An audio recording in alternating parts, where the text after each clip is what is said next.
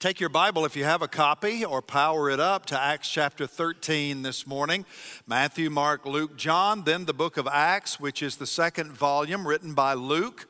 First comes the Gospel of Luke, and then his narrative of the early church, which is in our Bibles as the book of Acts. And today we're in the 13th chapter of Acts. Let me say a special welcome to those of you who are our guests today. We're really thankful that you're here this morning. Thank you for being a part of us today. Do us a favor and complete a guest registration card if you would. And when church is over, you can visit one of our two information centers, give it to one of those attendants, take home a gift, compliments of our church and let us know if we can be an encouragement to you in any way, shape, or form. We hope to see you back soon and very soon. Well, as we continue in our study of the book of Acts, we once again this morning join our friends Paul, Barnabas, and their associate John Mark along the way of their first missionary journey. The team has had a very successful and a very fruitful run on their first stop in Barnabas' home country of Cyprus, the island nation of Cyprus, just off of the coast of Syria. But now it's time for them to move on. They've spent time, undefined time, on the island of Cyprus, but they've gone from one end of the island to the other. And now they're ready to get aboard a boat and journey back uh, to the southern part of Asia Minor to continue the journey. And you know, one of the things that we're going to see uh, in their life is an absolute truth in your life and in mine as well. And that is this truth the more faithful that we see Paul and Barnabas becoming, the more difficult their journey would become at the same time. Now, that's true if you're living openly for the Lord Jesus Christ. If you claim to be a follower of the Lord Jesus Christ, and nobody's shooting arrows at you, then you may want to take time and uh, examine the effectiveness of your faith. Because in every corner of the Bible, those who become more faithful in their walk with Christ find that the difficulties tend to mount in their walk with Christ. That will be true. Now, there's always joy in the journey. Nobody likes to go through difficulties, nobody likes to face challenges. But, brothers and sisters, that's where the growth comes from. If you don't get stretched, if you're never challenged in your faith, then I think I can safely say you'll never grow in your faith. If you know Jesus, life is a journey. We talk at Hillcrest about becoming like Christ and that little ing at the end of the word become is very important. We put it there for a reason. Because the only time we ever truly become like Christ is when we're in the presence of Christ forever, when this life is over, and we inherit the kingdom of heaven, and we receive a glorified existence. We shall see Him, we shall know Him, we shall become like Him. But until then, we're in the process of becoming. Life is a journey with Jesus. And with that in mind, I'd like to address from here in Acts chapter 13 some challenges that we'll all tend to face in the gospel journey that we are called to live. There are three of them I'm going to point out from our text this morning. You jot them down, and then I'm going to flesh them out for the next few minutes. The first challenge is this there's relational conflict in the gospel journey. Don't you wish that wasn't so? Man, don't you wish, as the old songs used to say, that we could just all get along? You know, why does there have to be conflict? Why does there have to be war? Why just can't we all live together and tiptoe through the tulips and sing kumbaya together? Well, one of these days when we get to heaven, we will, but here's the point we're not living in heaven. We're living in a fallen, broken, contaminated, corrupted place called the world. And the world is broken, it's messed up. And even though we've been redeemed, and even though we are men and women who belong to Christ, We still drag around a body of sin. We're still broken and we're still fallen and we're still fallible. Conflict is just an inevitable part of all human relationships. Every marriage has conflict. Those of you who have been married for a particular period of time, if it has any distance to it at all, you know that your relationship is marked by conflict. You can't live with somebody and not have conflict. I'm amazed at these people. Whenever I say that, somebody comes up to me and says, Pastor, we've been married 42 years, never had a cross word. Liar, liar, pants on fire. I don't believe it. I do not believe it. You can't live with somebody and not experience occasional conflict. Every parent child relationship is marked by occasional conflict, even the best of them. All close friendships marked by conflict. And this may come as a shock to you, I'm sure, but even God's people experience conflict in the family of God from time to time. And it didn't take long for conflict to raise its ugly head with this first missionary tandem. It's in verse 13, Acts 13 13. That's a lot of 13s. Y'all remember the television show The Munsters? They lived at 1313 Mockingbird Lane. And this is Acts 13 13. And it's a bad deal. Paul and his companions set sail from Paphos and came to Perga in Pamphylia. And John left them and returned to Jerusalem. John, of course, being John Mark. We know him as Mark, who wrote the Gospel of Mark, which means he eventually landed well. He grew up, he matured. He himself was on a journey of becoming like Christ. But something happened there between the ministry on Cyprus and the time that the team landed in Pamphylia. Something happened, and we don't know what it was. The team had left Barnabas' home country of Cyprus. We're going to show you the map again this morning. I'll be using them because I think it's helpful to help us get a geo positioning pinpoint, to put a push pin in the map to know where these people are at the time. And there you can see the first missionary journey of Paul. It's a simple one. Basically, it involves two places Cyprus, South Galatia. It's a Galatian tour fundamentally, though they originally leave from Antioch in Syria on the far right side of the map, sail to Cyprus, which was Barnabas' home country, probably why they went there first. And then on foot, they traverse the entirety of the island from east to west, culminating in the passage we looked at last week, that marvelous story of the leading of Sergius Paulus to faith in Christ there at Paphos, the seat of the Roman government on Cyprus.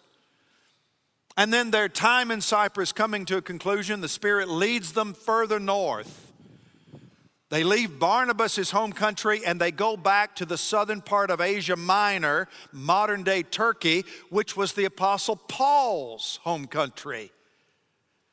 And they land at Attalia, the port city, and then take the 12 mile journey on foot to Perga. And it's at Perga, for whatever reason, Mark throws up his hands and says, I'm out of here. And he gets aboard a boat back at Attalia and goes all the way back to Jerusalem, where he was from. And this has become one of the great mysteries of the Bible. Why did he leave? I don't know, and neither do you. Man, we take up time in Sunday school classes, small groups. I want to know why he left, but we don't know. Maybe he was sick, some say, couldn't handle the intensity of the travel. Maybe he was upset because of the change of leadership. Mark was related to Barnabas. And up to this point, for a long time, it had been Barnabas and Saul, Barnabas and Saul, Barnabas and Saul. Now it's Paul and Barnabas, Paul and Barnabas. And maybe he was upset that Paul had taken the leadership role. Some have suggested that he, as a good conservative Jew, really wasn't all about Paul's thrust to the Gentiles. He just hadn't gone all in yet. And so he was upset that Paul seemed to be thinking past the salvation of the Jews, wanting to take the gospel to the Gentiles. We simply don't know. I think the simplest explanation this is a young man and he's just not ready for the journey. He's not ready for the big time yet. I think that's what the deal is. We call it homesickness, and he probably was. He probably was missing the creature comforts of home. This is hard work they're engaging in. This is difficult stuff. There's conflict, and he's probably not dealing with the conflict as a young man very well. Paul knew how to rough it up. He'd been roughing it up his whole life with people, but not this young man. So, for whatever reason, I mean, those of us who have traveled any in every time, just about, at least from my perspective, traveling is always more romantic and exciting when you're planning it than when you're doing it. I mean, all travel looks good when you're looking at color brochures from AAA.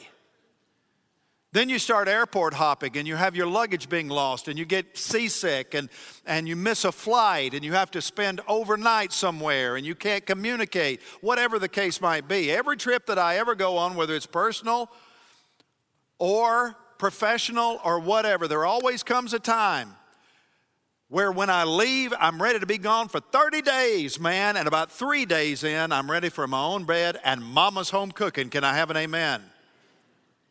That's probably what's going on here, though we cannot be for sure. We're not done with John Mark. We're going to come back to him at the end of Acts chapter 15 when it's time to begin a second missionary journey. And when we get there in just a few weeks, I'm going to spend more time talking about conflict and particularly how a believer should approach conflict, handle conflict, and look like Christ within conflict. But for today, we simply want to mention that as we journey in this gospel journey called discipleship along with the Lord Jesus Christ, we're going to engage in inevitable conflict as we move forward in the journey. That will not change. But not only is there relational conflict in the gospel journey, secondly, there's physical difficulty, physical and emotional difficulty in the gospel journey. But here we see kind of the physical dimension of the journey that's difficult, particularly for the missionary tandem. Because in spite of the sudden departure, Paul and Barnabas they stay true to the course. They keep moving north. They don't stop. They're not going to quit. And we champion them for that.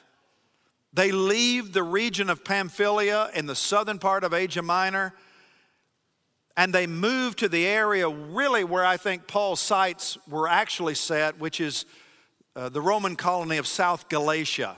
He's going to visit four churches there. They were highlighted on the map, or four cities rather. We highlighted them on the map. He's going to stop at Pisidian Antioch, which is really Galatian Antioch. It was right on the border of South Galatia and Pisidia. It's called Pisidian Antioch, but it was more of a Galatian city than it was a Pisidian city. Antioch, Iconium, Lystra, and Derbe. Those are the four primary uh, centers of South Galatia that this team is going to visit. And verse 14 tells us that Paul and Barnabas went on from Perga and came to Antioch in Pisidia. Not the same Antioch from whence they came in Syria. The church at Antioch was in Syria. This is Antioch in Pisidia, a totally different Antioch. That's where they are now. And we're not told why they pushed north to Antioch. But Paul was probably in a hurry to get there. They're on an upward climb, literally, because when they land at Perga, they're on the coast.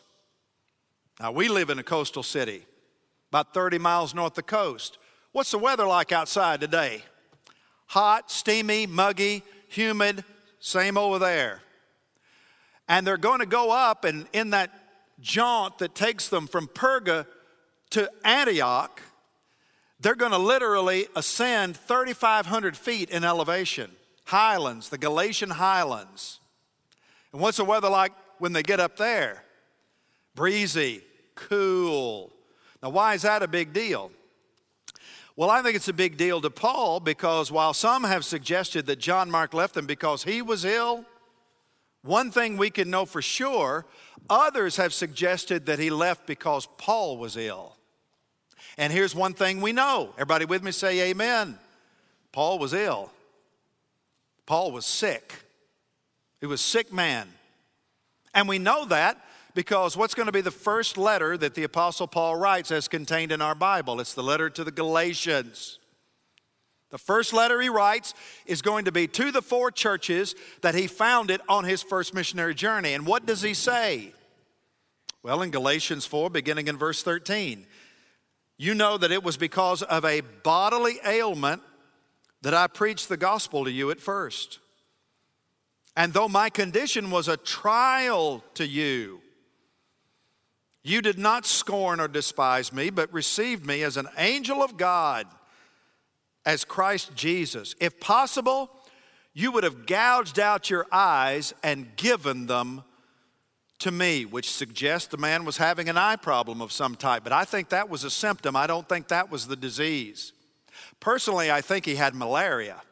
Most scholars do as well. It was rampant in that part of the world. And what do we know about malaria? The symptoms come and the symptoms what? Go. They come, they raise their ugly head for a while, hang around for a while, knock you down for the count, and then the symptoms go away for a while. And they also have this tendency to provide to the person that's stricken by them raging fevers. That may explain why I wanted to get to high ground. Get me out of this humid climate, get me to a cooler climate. And that may have also expl- uh, explained some of the eye problems that he was having as well. Bottom line is, we really don't know. What we do know is that this was probably the thorn in the flesh that Paul writes about in 2 Corinthians 12. This troubled him his entire, from this point forward to the rest of his life, Paul had to deal with these physical ailments. You say, well, Pastor, why are you bringing all that up? Because it has everything to do with you as much as it has to do with him. Because the last time I checked, we inhabit the same kind of bodies that tend to wear out, groan, and creak the older that we get. I mean, we face, we have to learn to overcome physical hardship when it comes to being faithful in ministry and faithful in spiritual growth. Paul talks about this all through his ministry.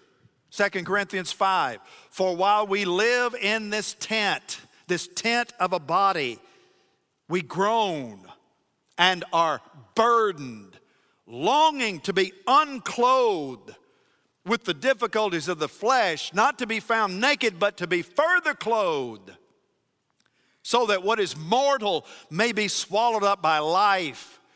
That's Paul referring to the bondage of the flesh and the frailty of the body.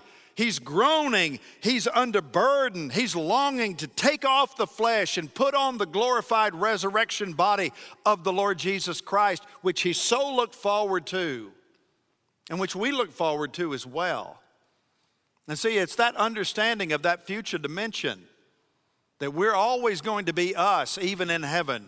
I'm going to be Jim in heaven, and you're going to be you in heaven, but we'll have a different kind of body, and the body does not groan, the body does not snap, crackle, pop, the body does not creak, uh, creak, the body does not grieve, the body does not go into disease. We'll have a perfect existence. We'll be us only without the flaws. Can I have an amen?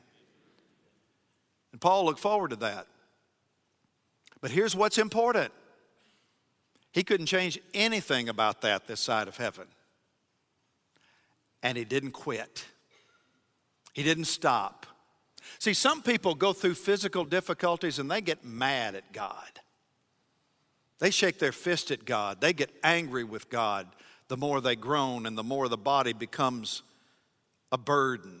We don't think we deserve the suffering. We don't see the point of the difficulty. We're frustrated that life has handed us a bowl of sour grapes rather than a bed of roses. There's a lot of false teaching going on in the world today that basically says, hey, just come to know the Lord Jesus Christ. You'll never suffer again. You'll never have pain. You'll never have a grievous moment in all of life. And if you do, it's your fault. You just don't have enough faith. There's a Greek word for that, hokum poppycock. It's not true. And Paul's life, this super apostle of the Lord Jesus Christ, lived his entire ministry slash missionary life groaning and other under physical burden. But he didn't go dark. And he didn't lay low, as so many people do when they experience the same thing. Because God doesn't call us when we're under oppression to go dark or to stay low. Our Lord Jesus tells us to press on. That's what he tells us to do. Keep going. Don't give up. Don't lose heart, for you will reap a harvest if you stay the course. Charles Haddon Spurgeon battled depression almost all of his entire ministry and mission uh, and, and uh, ministry and vocational preaching life, but he never stopped preaching. Fanny Crosby was blind, but she never stopped writing hymns. Joni Eareckson Tada suffered paralysis, but she never stopped giving witness to Jesus Christ. C.S. Lewis suffered incredible grief when his wife died of cancer, but he never stopped writing. John Bunyan, who wrote The Pilgrim's Progress, was bound in Bedford's jail, but never stopped giving glory to Christ and preached to whoever would listen to him outside of the prison walls. And the Apostle Paul likely suffered raging fevers, powerful headaches, poor eyesight, but he kept climbing those gospel heights right on to Jesus Christ. And you should too. Now, once they get there to Pisidia to Antioch, the Paul and Barnabas, they went straight to work. First, taking the gospel to the Jews, like they had on Cyprus. They went to the synagogue first and had an immediate audience, an immediate opportunity for Paul to open up his mouth and preach. And we see that here in verse 14.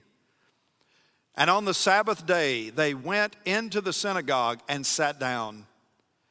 After reading from the law and the prophets, the rulers of the synagogue sent a message to them saying, Brothers, if you have any word of encouragement for the people, say it. So Paul stood up and motioning with his hand. This is how I know he's a Baptist preacher. He's using his hands to talk. Can I have an amen? Motioning with his hand. He opened up his mouth and said, and what he said results in and reveals a third challenge to those of us who consistently witness to the gospel along the gospel journey. And that is that there's a variety of response in the gospel journey. There's relational conflict in the gospel journey. There is physical challenge in the gospel journey. There's a variety of response to your life lived in Jesus Christ on the gospel journey. Paul's going to clearly share the gospel here.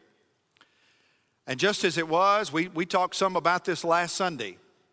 Just as it was when they preached in Cyprus, there was a variety of response, right? And it's almost identical to the kind of audience that he had in Cyprus.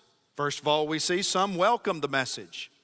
Some welcomed the message and they wanted to hear more. Verse 42 As they went out, the people begged that these things might be told them the next Sabbath. And after the, after the meeting of the synagogue broke up, many Jews and devout converts to Judaism followed Paul and Barnabas, who, as they spoke with them, urged them to continue in the grace of God. So there were some who welcomed the message, they wanted to know more, inviting them back, come speak to us again. That's what you like to hear. Others crossed the line of faith without a doubt. They believed the message and they rejoiced in the message. That's verse 48. And when the Gentiles heard this, they began rejoicing and glorifying the word of the Lord. And as many as were appointed to eternal life believed. And then there were those, of course, who were openly hostile to the message. And you'll have that happen to you too as you live for Jesus, talk up Jesus, share Christ with others. There are some who won't want to hear the message. maybe even being crude or curt or openly angry about it. That's verse 45.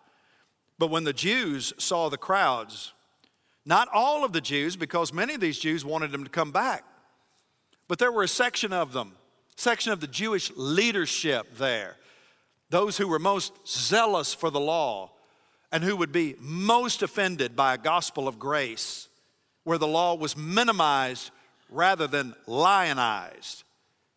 When the Jews, those Jews, saw the crowds, they were filled with jealousy. I like with Jesus.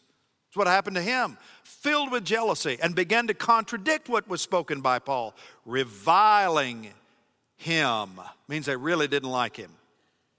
Verse 50 The Jews, those Jews, incited the devout women of high standing and the leading men of the city stirred up persecution against Paul and Barnabas and drove them out of their district. Man, it's one thing for people to say, I think what you've just told us is a bunch of hooey.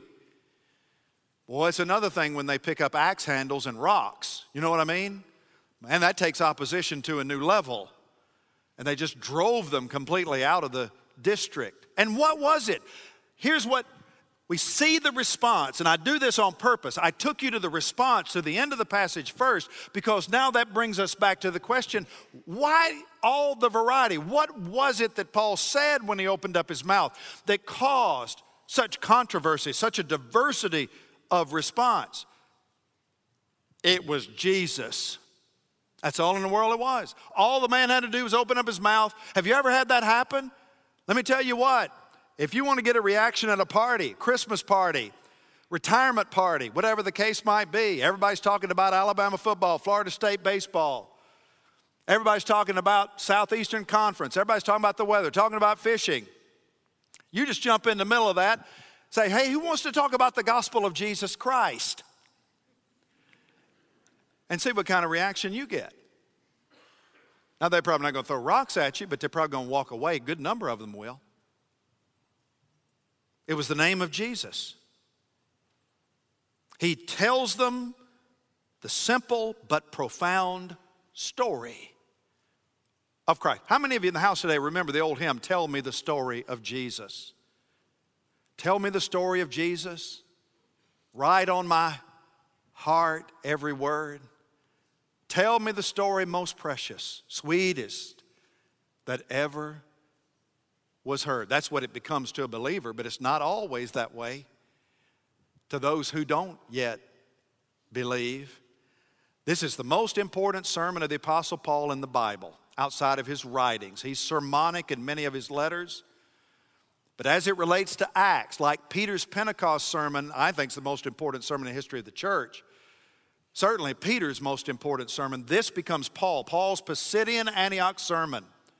The book of Acts is pockmarked by sermons. It revolves around what's sometimes referred to as the sermonic material of Acts. Peter's Pentecost sermon, Peter's sermon at the temple courts in Acts chapter 4, Stephen's sermon to the Sanhedrin in Acts chapters 7 and 8, the Apostle Paul's sermon at Pisidian Antioch, the Apostle Paul's sermon on Mars Hill to the Athenian philosophers and governmental leaders. Paul's addresses to the government officials in Acts chapters 20 and following. All of these are what really Luke uses to move his entire narrative in the gospel or in the book of Acts. And this becomes Paul's most important and most complete sermon that we have recorded. It's a thoroughgoing gospel sermon, but it's Jewish all the way through. It's a synagogue sermon. He's in the synagogue. He's got a Jewish audience. There may be a few Gentiles there, but they're God fearing Gentiles. They're monotheistic Gentiles that worship one God. And it was Jewish in tone. I don't have time to read it all. I wish I did, but it's lengthy. You read it later and you can tell what I'm talking about here. Paul was a master of what we call contextualization, reading his audience. And every good speaker does that. You got to know to whom you're speaking in order for whatever it is you're saying to fall on hearts that are willing to receive it. I had an example of that just even today, for that matter. Last Thursday, in this very room, I had a few hundred children in here from kindergarten, first grade, all the way up to fifth grade. And I shared the gospel with them. I can guarantee you what I shared with them on Thursday doesn't sound anything like what I'm sharing in here today. And what I'm sharing, I shared with them, I'm not sharing in here today because it's two different audiences. You don't share the gospel with a Muslim the same way that you would share it with a southern boy from Atlanta who'd been raised in Sunday school but hadn't yet received Christ as Savior. You have to approach it completely differently. And if you read Paul's sermon in Acts 17 to the Athenian philosophers who were thoroughgoing pagans, it doesn't sound anything like this sermon. Not even close. The subject is the same, it's all about Jesus. But the way he frames it, totally different. So, this is a Jewish sermon fundamentally, and it's pitch perfect in terms of how it reflects the gospel. It focuses on Jesus and it makes much of Jesus in three dimensions. Write this down. The first thing that it does is open his sermon by revealing that Jesus is the climax of all human history.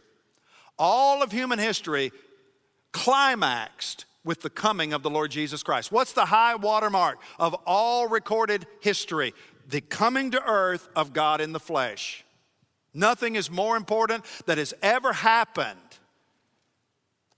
than the coming to earth of Jesus Christ. Beginning in verse 17, Paul begins his message same way Stephen begins his, back in Acts chapter 7 and 8. He gives this narrative history of the nation of Israel. We don't have time to read it all because he covers everything. This is, how many of you are familiar with Cliff Notes, right? The summaries of the big five and 600 and a thousand page books. And some of y'all read the Cliff Notes rather than reading the books when you were in school. Okay, well, what we have here is the Cliff Notes version of the whole Old Testament, beginning in verse 17. He talks about Abraham and Isaac and Jacob, the Jewish patriarchs. He talks about the Exodus. He mentions Moses. He mentions the conquest of the promised land under Joshua. He mentions the leadership of the judges. And then he comes to the beginning of the monarchy of Israel, the kings of Israel. And when he gets to David, he stops this history that he tells starts with Abraham and goes as far as David, but that's as far as he gets. And why is that important? Because David serves as the on ramp for Paul to begin to talk about Jesus. Because Jesus was descended from the line of David. So he gets to David and he stops. Verse 23 is the key verse of the whole introduction of the sermon of this man's offspring, David's offspring, God has brought to Israel a what? Say it out loud. A Messiah. Jesus. Just as he promised. So, what Paul's doing here is basically saying to everybody in the room, everybody that was still looking for the Messiah, the anointed one of God to come, he says to all of those who were familiar with the Old Testament that all of their past had been about the coming of Christ. It had all pointed to Jesus. Leviticus pointed to Jesus, Exodus pointed to Jesus, Genesis pointed to Jesus, the history pointed to Jesus, the prophets pointed to Jesus. The prophetic material, the wisdom literature, all of it pointed to Jesus Christ, and they missed it. And Paul wants these people, all of whom revered the law and the prophets, the Old Testament of God, he wants them to understand listen, guys, here's what's important. If you fail to understand Jesus Christ as your promised Messiah, to whom your whole Bible points, then you fail to understand the scriptures at all. Because the scriptures can't be interpreted apart from Christ, they all point to Him. So that's how he starts. Christ is the climax of all human history. Then he gets into the body of his sermon, the main point of his sermon. And we learn, secondly, that not only is Jesus the climax of human history, but secondly, Paul teaches that Jesus is Lord because of his resurrection victory. This is the main point that he's trying to make, and it begins in verse 26. This will be the longest passage that we read this morning. Acts 13 and 26. Everybody ready to read? Say amen. Brothers, sons of the family of Abraham, and those among you who fear God, to us has been sent the message of this salvation. For those who live in Jerusalem and their rulers, because they did not recognize him nor understand the utterances of the prophets, which are read every Sabbath, fulfilled them by condemning him. And though they found in him no guilt worthy of death, they asked Pilate to have him executed. And when they had carried out all that was written of him, they took him down from the tree and laid him in a tomb, but God raised him from the dead. And for many days he appeared to those who had come up with him from Galilee to Jerusalem, those who are now his witnesses to the people. And we bring you the good news, the gospel, that what God promised to the fathers, this he has fulfilled to us, their children, by raising Jesus. Now, you should know by now that whether it be in Jerusalem, Judea, Samaria, Caesarea, Antioch, or wherever it may be in the book of Acts, the focus of the preaching and the teaching of the early church was on one thing, one thing, one thing the resurrection of Jesus Christ from the dead. That's what they focused on. In fact, the whole ministry of the Lord Jesus Christ is summarized right here in this text. You have a reference to coming of Jesus, the death of Jesus, the burial of Jesus, the resurrection of Jesus, and the appearance of Jesus to eyewitnesses, all right there. And Paul will later write the Corinthian church, 1 Corinthians 15, and give to them a summary essence of what the teaching of the apostles in the early church was all about, what our Christian conviction is all about. 1 Corinthians 15. For I submit unto you that which I preach, which is of first importance, that Christ died according to the scriptures, that he was buried, and that he rose on the third day according to the scriptures, and that he appeared to many witnesses. 1 Corinthians 15. And you find every bit of that right here in what we just read. So, man, he's preaching the heart of the gospel message that focuses fundamentally on the resurrection of Jesus Christ. And that's what caused all the fuss. See, it was the preaching about resurrection that brought about conflict then. It still does today. But yet, at the same time, it was also preaching about resurrection that brings people to Jesus Christ. So it both causes conflict and brings about unity at the same time. And the resurrection is important. Why? Because it verified everything Jesus claimed to be. He claimed to be God, claimed to be God in the body, God in the flesh. I and the Father are one, Jesus said. I am the resurrection and the life. I'm the bread of life. I'm the light of the world. He who follows me shall not walk in darkness, but shall have the light of life. He claimed to be God in every respect, and the resurrection is what proves it. He didn't stay dead. See, the Jews believed that anybody that hung on a tree was cursed. That's what the Bible says in the Old Testament. And so they look at Paul and they say, Well, what are you talking about? A guy dying on the cross? That guy is cursed. How can that guy be the Messiah? And here's the deal they were right. He was cursed when he died on the cross. He bore your sin when he died on the cross. He bore my sin. He bore the sin of the whole world. Yes, he died a cursed death. But you know what the difference making part of his existence was. He didn't stay dead. He didn't stay dead. He rose from the dead.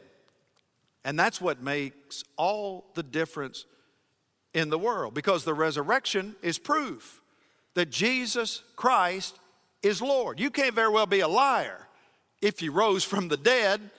You can't be a liar if you appeared to all these people. You can't be a liar if you sat down with them after you were certifiably dead and eat with them and fellowship with them for a month and a half afterwards. No, the resurrection is the game changer. It proves that Jesus is Lord. He's the climax of human history. He's the Lord because of his resurrection victory.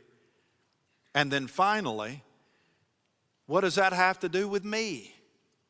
Jesus is the source of your eternal destiny. The personal application of the message begins in verse 38.